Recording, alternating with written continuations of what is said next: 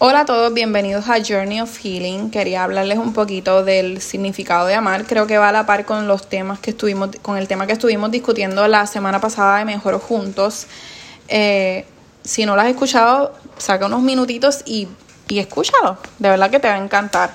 Cuando vamos a la Biblia nos habla de que el amor todo lo puede, todo lo soporta y no es egoísta. Sin embargo, realmente nosotros no cumplimos con todo esto porque se nos hace más fácil querer a las personas por las cosas buenas que nos gustan de ellos que por las cosas malas. Muchas veces queremos solamente lo bueno de una persona, pero no queremos aceptar las partes malas. Tal vez este, esa persona es bien atenta y bien servicial, pero no comparte lo suficiente con nosotros y eso no nos gusta de esa persona.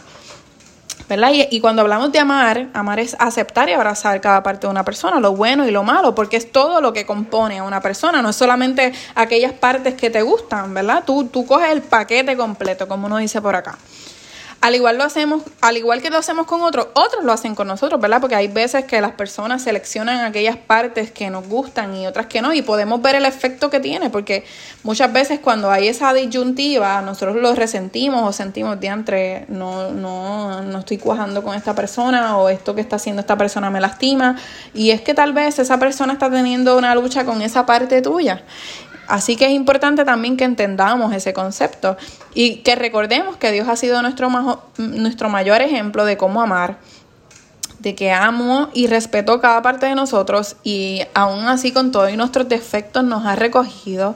Y no solo esto, sino que sacrificó su único hijo como parte de, su muestra de amor para tener, para que pudiéramos tener salvación y comunicación directa con él. Así que esto nos habla mucho de cómo es el amor, ¿verdad? Y, y poner de nuestra parte, porque todos lo hacemos, pero y resulta bien difícil aceptar todas las partes, pero creo que siempre que se comunique y se pueda llegar a un happy medium o podamos entender también la otra parte, ¿verdad? Porque a veces las personas tienen ese tipo de reacción o ese tipo de comportamiento por situaciones que vivieron, por situaciones que le hirieron.